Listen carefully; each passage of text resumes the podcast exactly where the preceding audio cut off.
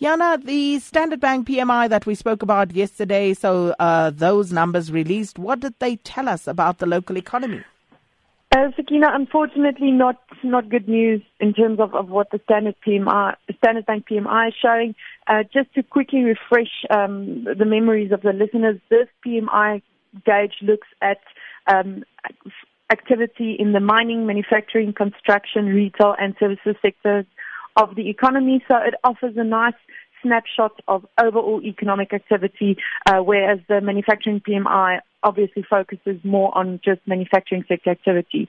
And the fact that this index fell to an April 2016 low of 48.5 in September um, suggests that uh, the economy came under renewed pressure in the third quarter, and we are unlikely to see a repeat of the, the top side surprise in GDP growth that we saw in, in the second quarter um, again in the third quarter. So um, again, it suggests that, that while the economy managed to emerge from recession in the second quarter of this year, uh, South Africa is by no means out of the woods yet in terms of economic activity. There are still numerous um, headwinds to to meaningful traction in growth, and um, it's it's mainly a story of, of domestic factors. Uh, output uh, declined for six months um, in September, and this is as uh, domestic orders uh, saw quite a steep decline, and this offset a marginal increase in export orders. Now, uh, struggling um, private sector businesses in an attempt to keep head above water um, and to cut costs. Unfortunately, what they are doing is they are shrinking their workforce and this is, of course, then a, a red flag for, for the unemployment rate. And we know that the unemployment rate is already at alarmingly high levels, and the further increase here is just, um, it's of grave concern.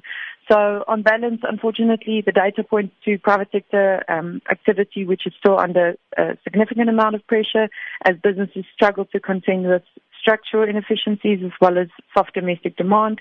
Um, however, you know, with, with the business environment being as weak as it is and activity being as soft as it is, what it tells us is that um, in the event that we do see inflationary pressures remaining contained in the months to come, we might ultimately still see the SARB implement uh, some more uh, policy loosening, in other words, interest rate cuts. So let's hope that the inflation story plays out the way we expect it to, uh, which could trigger some further interest rate reductions, which might, which might offer some reprieve uh, to um, South African households. Indeed. And yesterday, Jana, we also discussed how the stock market has been doing since 20, uh, the beginning of 2017. How's the bond market performed over the same period? you know, the bond market has, has been performing quite well in 2017. Um, bonds have been on a strengthening trajectory, and given that inverse relationship between the bond price and the bond yield, uh, we have in fact seen yields falling um, across the entire bond yield curve. Uh, with the front end of the curve, shorter, shorter dated bonds have been outperforming uh, due to the softening inflation environment in South Africa. Now, yesterday we mentioned that international investors have been quite aggressive net sellers of the local stock market um, to the tune of around 90.5 billion rand. But at the same time, they have been net buyers of bonds. Um, they've they've accumulated bonds to the tune of 68 billion rand um, in 2017 so far. So there's a clear uh, difference between investor sentiment towards stock market and the bond market. And the reason for this is that um, you know, South Africa still offers very attractive yields or interest rates in a global environment where major developed market economies have kept their interest rates near or, you know, near zero or in some cases even offering negative um, interest rates. So South Africa's very attractive yields have sufficed to continue to entice international investors to buy these bonds in order to lock in these more attractive yields.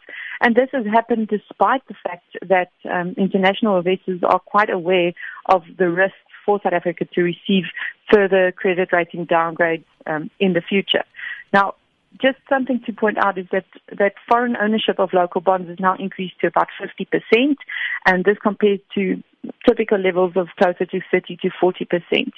Uh, this, although it's, it's been positive for the bond market, and we've seen those yields coming off because of the, the bond price increasing, it does pose some risks in the medium term um, in the event that we do see further credit rating downgrades.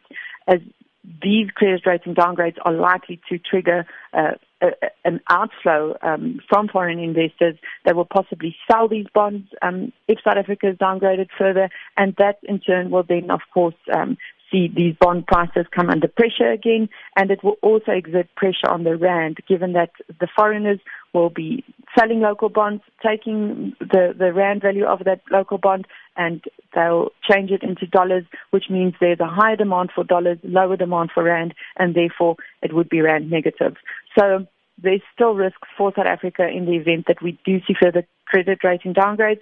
And this just again drives home the message of how important it is for National Treasury to really ramp up efforts to to show to international investors that they are serious about consolidating the fiscus. And coming to today, Jana, uh, what are the main events that market players will be monitoring in the session ahead?